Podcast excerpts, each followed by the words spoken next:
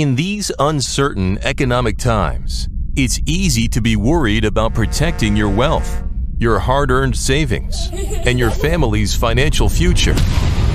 Plunging interest rates, the devaluating dollar, and political unrest constantly threaten what you have worked hard to earn and all that you own.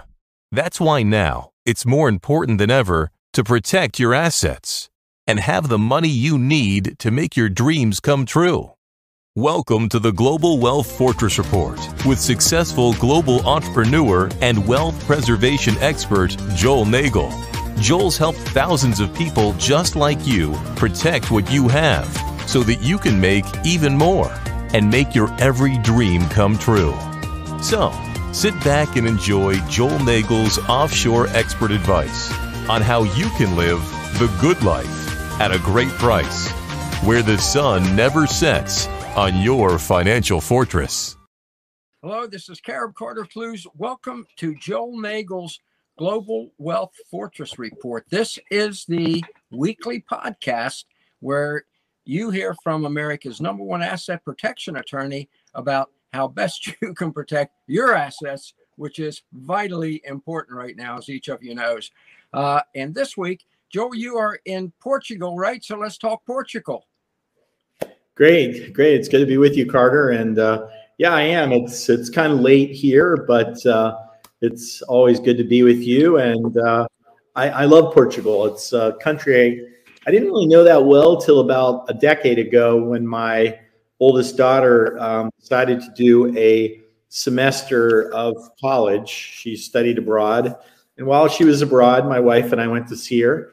And, you know, it sort of started a love affair. We are now residents of Portugal. It's one of the sort of plan B or plan C places that we have. And we've really gotten to know the country well. And I'm here this week. My youngest daughter has her school break from Austria, combining it with a little business. Good. And yeah, it's the beautiful weather here. It's early spring. The cherry blossoms are blooming. It's 60s. So it was almost 70 degrees today. So it's a really nice time of year to be here.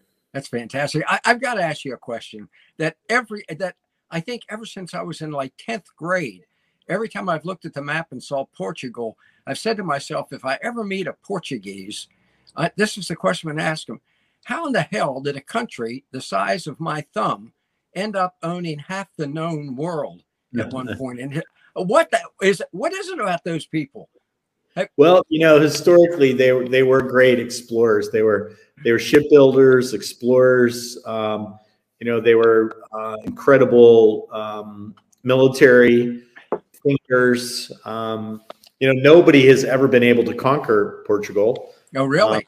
Napoleon tried, you know, and the Spaniards tried, and the Portuguese used the strategy where they just retreated, all the way to the Atlantic coast, which for them is their western border. And when the enemy supply lines got, you know, really weak and they were low on supplies and food, then they counterattacked and, you know, demolished them. Meanwhile, they had a tremendous shipbuilding industry, and literally, you know, as you know, they were the earliest explorers. They explored all over the world, and you're right. They have, even today, you know, you find Portuguese. It's one of the most spoken languages in the world. Portugal itself is just a little country, but, you know, Brazil is about the size of the United States. That's right. You have other countries around the world where Portuguese is the primary language, like Angola and I don't know, East Timor. There's a lot of countries. I can't think of them off the top of my head, but you did quite a good job. You did a pretty good job right there. I forgot. Macau, for example, and right there on the doorstep of Hong Kong, that's a Portuguese colony. So remarkable. So let's talk about. I'm going to say something that you may say you disagree with 100%. Folks, this show is, Joel and I have been knowing each other a long time, so we're very comfortable with each other. So what you see on this show is what you get. So I'm going to say something you may disagree with 100%, but I got to be honest with you.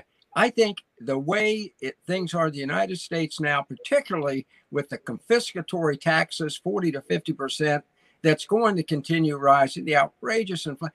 I think anyone who doesn't at least consider getting out and moving offshore really needs to have a serious talk with themselves. And I think Portugal might be one of those places that they consider. What do you think? I mean, you've spent a lot of time there. Yeah, I mean, look, I mean, moving offshore in and of itself doesn't do away with your tax responsibilities, right? I mean, the U.S. is one of the few countries in the world that taxes you based on your citizenship, not based on residence.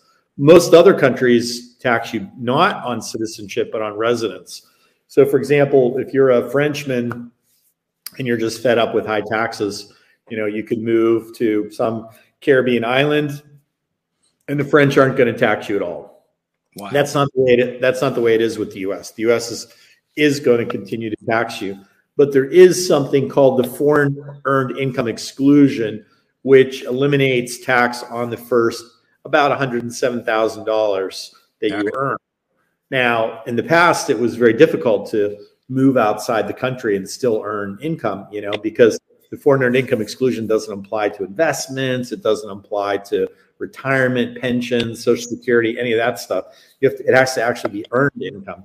But now in this digital nomad age that we live in, you know, virtually anybody can, you know, I mean, I think if there was any silver lining in the whole COVID, you know, affair that we've had the last 2.5 years, people realize that, you know, they don't have to sit in an office to be able to do your job. And if you're working remotely, what difference does it make if you're in the suburb of your home city or you're halfway around the world, right? I mean, absolutely. You know, commuting's commuting. I mean, when my daughters had their school closed down in Europe, my wife and I decided to move back to the States for a few months. And, you know, my daughters weren't happy about getting up at 2 o'clock in the morning because that's the time they had to get up to go to virtual school, but they were able to do it, and people are doing it with employment as well. So yeah, I think in that regard, Portugal is a strong contender. I'm really quite amazed, and maybe it is because it's a small country. It has an entrepreneurial edge to it. There's a lot of like energy, vigor, whatever, however you want to call it. I mean, you know, for example, crypto. I know we talked about that last week. Right.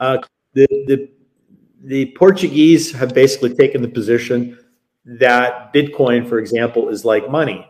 So if money goes up and down in value, you don't get taxed on money, right? If the dollar all of a sudden next month is worth more than the euro, it's not like we pay a tax on that.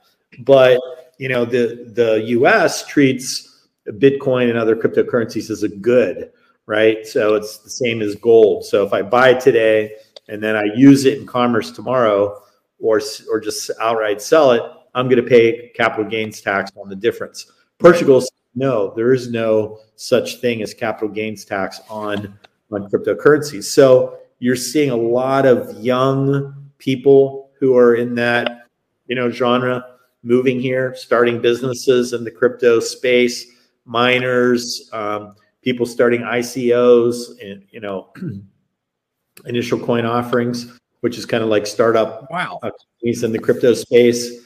So you have that at the young end of the spectrum. And then people my age, our age, I should say, and older, you know, there are a lot of programs. I think I fall under the older. For investors and retirees. I mean, so they're really trying hard to attract people from all ends of the spectrum, and it seems to be working. I mean, like I said, you walk around here and you just everybody has a little extra spring in their step, and you know, it's things are moving here. Let me ask you this: can you, if you went into a store there?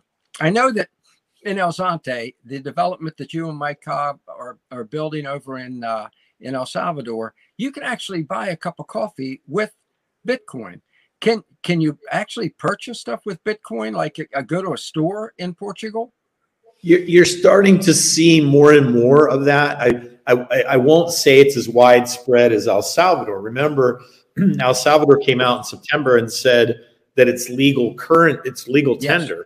Yeah. So merchants must, there's some exemptions given for people that live in very rural areas or don't have the ability to have like little crypto terminals or like the equipment they need. But essentially, 85% of all merchants in El Salvador accept crypto. It hasn't gotten to that level here, not only in Portugal, but the rest of Europe, but it's growing and it's certainly ahead of the US. I just came to Portugal from Austria and in Austria, I would say more than half the hotels you can pay in crypto, a small number of restaurants allow you to pay in crypto. So it's just gaining momentum. I think it's a trend that's going to continue. I think, Joel, in a paper I read the other day, it might have been on Yahoo News. They said something like 8 to 10% of transactions in Portugal are now with Bitcoin.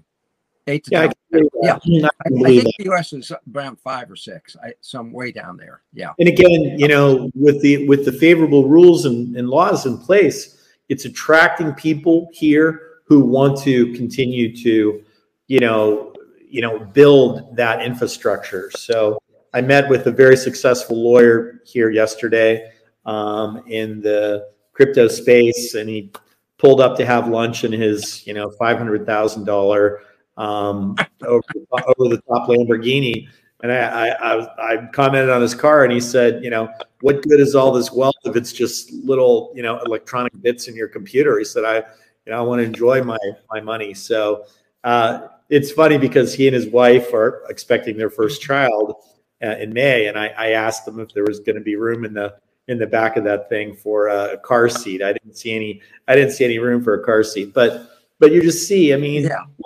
Portugal historically was it was kind of like the ugly stepchild of Europe. It was neutral during the wars, right? Both Hitler and Churchill supposedly had plans to move their government in exile to Portugal should their country be overrun by the other, which was interesting. There's an area outside of Lisbon they called, it's like... Monarchy Row, because all of the former kings and queens of Europe, as they were deposed, the king of Italy, some of the German kings, they all have their big mansions and estates in an area of town called Cascais, which is just maybe 10 miles outside of Lisbon on the coast. So,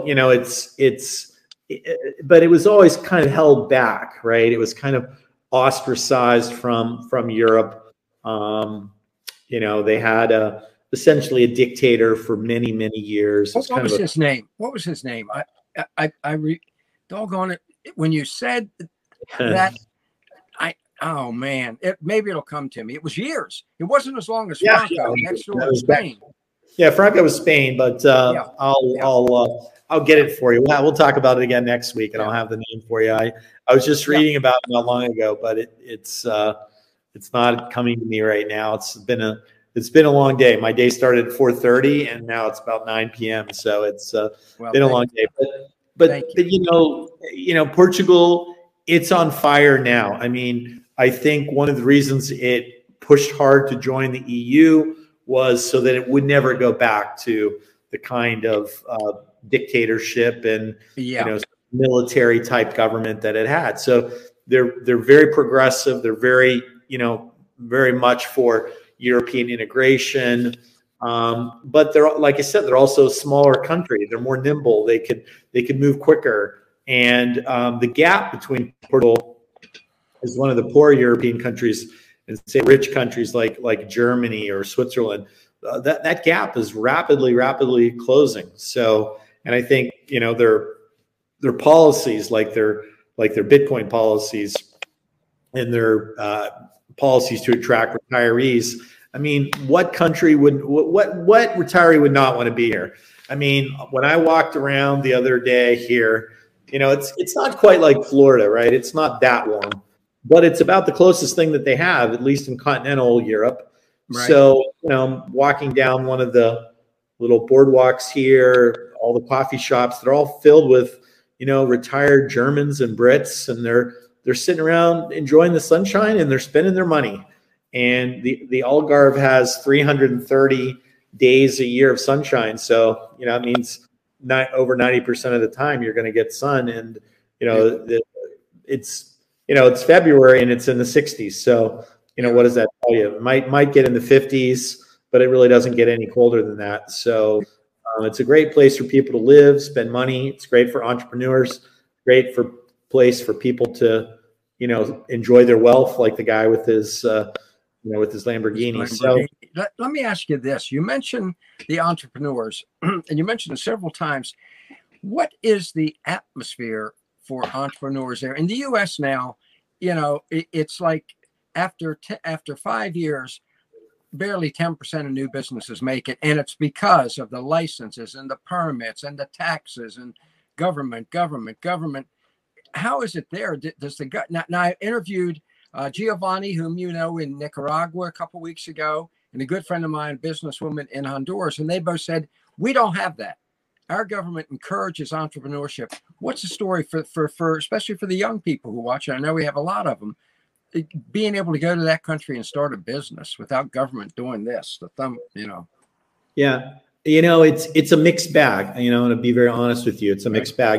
You know, you have things like we were just talking about crypto there. It's very hands off. I mean, the government's trying to encourage people to come and, you know, it's, you know, as long as you're not doing anything illegal, you know, you can come and pretty much do what you want. So a lot of the startup industries, the tech industries, investment areas are really attractive. Some of the older industries tend to have more bureaucracy. It's kind of like this goes along with, the historical baggage. I noticed that there's a lot of bureaucracy around the tourism industry, which I think they need to do a little more to unshackle some of that, because I do think it's holding them back a little bit compared to, for example, Spain. Spain's very progressive when it comes to the tourism sector. So, you know, it's a mixed bag, but, you know, the nice thing here is, you know, again, good weather, low cost of living. The wage rates are pretty low here still compared to, you know, Northern Europe. So if you're going to start a business and hire people, you know, you're going to get smart, educated people at a much lower cost than Germany, France, and those countries. And, you know, in the areas where I have had to work through bureaucracy, you know, it's there. You have to work through it, but, you know, probably you're not going to do it by yourself. You probably need to hire a decent local lawyer who can kind of help you steer through it. So, you know, if you're hearing from Latin America, and I think I generally tend to agree with that. Yeah. In a lot of the developing countries, they've just thrown regulations and bureaucracy out the window. That's not the case here in Portugal. You do have hoops and hurdles you have to jump through, but I wouldn't say it's oppressive. Somebody showed me in New York, if you want to open a restaurant, for example, in New York, there's a manual you have to fill out. And I kid you not, it's over 400 pages of data and information and rules and regulations, you know, before you can even open on day one. I don't think it's anything close to that here, so.